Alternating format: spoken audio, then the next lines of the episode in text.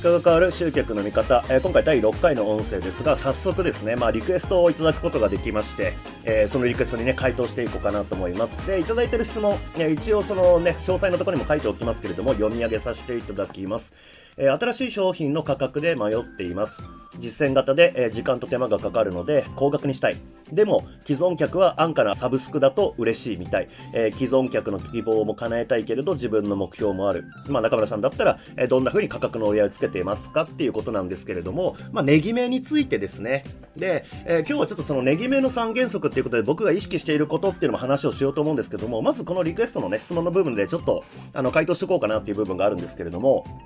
えー、既存客は、えー、安価なサブスクだと嬉しいみたいっていうフレーズがあるんですけれども、まあ当たり前なんですよね。あの、お客さんに高い方と安い方、高いのと安いのどっちがいいっていう風に聞いたら当然安い方がいいっていうように決まってるんですよ。だから値決めについてはお客さんに聞いちゃいけないっていうことです。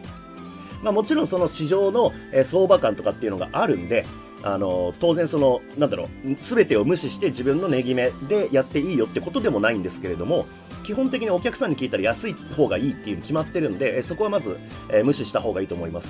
で、えー、まあ、そのお金っていう判断をね、まずされてる時点で結構売り方に問題があるんじゃないかなっていうふうには思うんですよね。というのも、あの、要は自分の商品の特徴とか強みとか違いとかっていうものがこう言えてないとお客さんは何で判断するかっていうと、まあ、値段で判断するわけですよね。まあ、つまり価値じゃなくて、えー、値段、つまりその絶対的な、えー、まあ、何円っていう部分でしか判断してくれなくなる。そうなると当然ですけど安い方に流れていくわけですよね。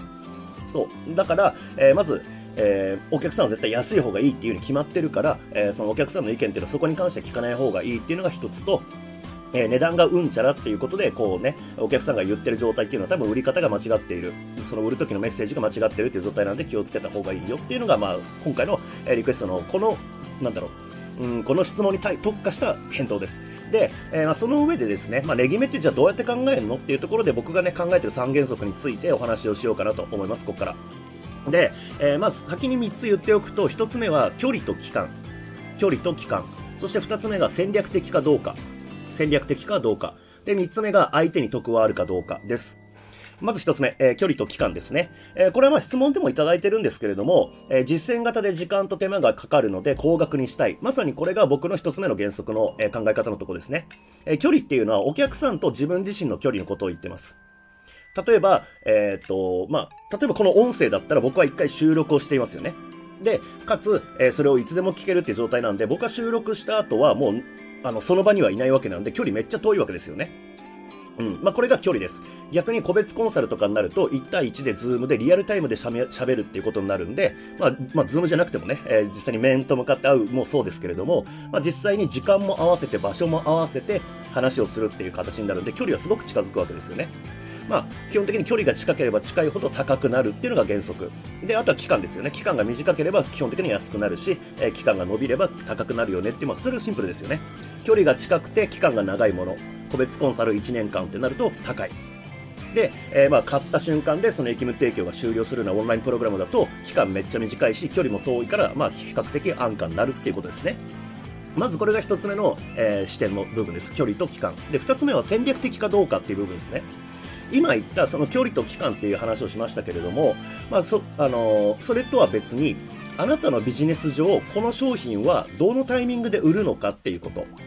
例えば、えー、フロントエンドっていう言葉、あとバックエンドって言葉ありますけれども、フロントエンドっていうのは、まあ、顧客を獲得するためにたくさん商品を売ろう、売る。まあ、できるだけ多くの人に売るための商品がフロントエンドなんですね。顧客獲得の、えー、商品。で、え、バックエンドっていうのは利益を取るための商品なんですけれども、えー、まあ、これビジネスモデル的には、要はフロントエンドを安くしてバックエンドで利益取るために高額にしようっていうのが基本的な考え方なんですよね。まあ、あの、バックエンドに関しては値段関係ないんですけどね。まあ、便宜上そんな感じになってると。まあ、つまり、えー、まあ、例えば僕がやっているプログラム、今フロントエンドで出しているものって500円で参加できるものなんですよ。で、えー、それっていうのは僕の商品の全体の相場からするとめちゃくちゃまあ当然安いわけですね。で、その市場全体の相場からしてもめちゃくちゃ安いんですけれども、なんで500円で売るのか。それは戦略的に、えー、もうその場で商品を衝動買いしてもらって顧客になってほしいからなんですね。で、えー、これお客さんからもこれ意見いただいてるんですけど、その内容500円にしてはめちゃくちゃいいんですよ。自分で言うのもなんですけど、めちゃくちゃいいんですよね。で、えー、ただ、なんでそんなめちゃくちゃいいものを500円で出すのかっていうと、当然ですけど、500円で衝動買いしてもらって、え、この価格でこんな内容でいいのっていうことで驚いてもらって、じゃあ他の商品も興味あるわって言って、いろいろ買ってほしいから、えー、めっちゃ安くしてるわけですね。そう。だから、え、ー、と、相場よりもぐっと下げてる理由っていうのは戦略的かどうか、まあ、その戦略にかなってるかどうかっていうところで、さらに安くしたりとかっていう判断をしてるわけです。で、3つ目は相手に得はあるかっていうことですね。えー、今言った500円でめっちゃいい内容を出してるよっていうのって、お客さんにとって得がある値決めになってますよね。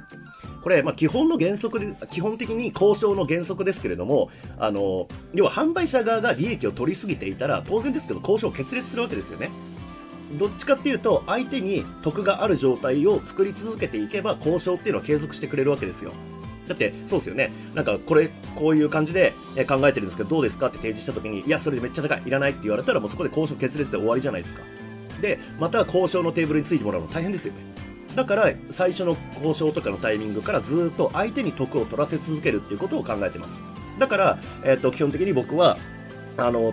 まあ、よく言われるんですけど、あの、この内容でこの値段でいいんですかっていうのはお客様がたくさんもらってるんですけど、それは戦略的にそうしてるんですよね。そう思い続けてくれれば、えー、その分、えー、何度でも交渉に乗ってくれるからっていうことです。えー、もう一回改めてまとめて言うと、えまず一つ目、ネギ目の原則、三原則の一つ目は距離と期間。で、二つ目が戦略的かどうか。で、三つ目が相手に得はあるかっていうところですね。はい。まあ、そんな感じで値決め考えています。えー、まあ、もちろん相場感っていうのがあるんで、あの、それを完全に無視すると、まあ、多分あんまりうまくいかないと思うんですけどもね、あの、お客さんの頭の中に、この商品とかこういうサービスは、これぐらいの金額だっていうのが絶対に頭の中にあるはずなんで、それを無視しちゃいけないですけれども、うん。まあ、その上で戦略的にどうやっていくかとか、えー、距離と期間をどうやって設定するかとか、相手にどうやって得を取らせるかっていうのを考えてやっています。えー、ちなみに、えー、この音声で言った、あのめちゃいい500円のやつ、えっ、と、この音声の下のところに URL 貼っておくんで、もし興味あったらね、ちょっと内容だけでも見てみてください。ではご視聴いただきましてありがとうございました。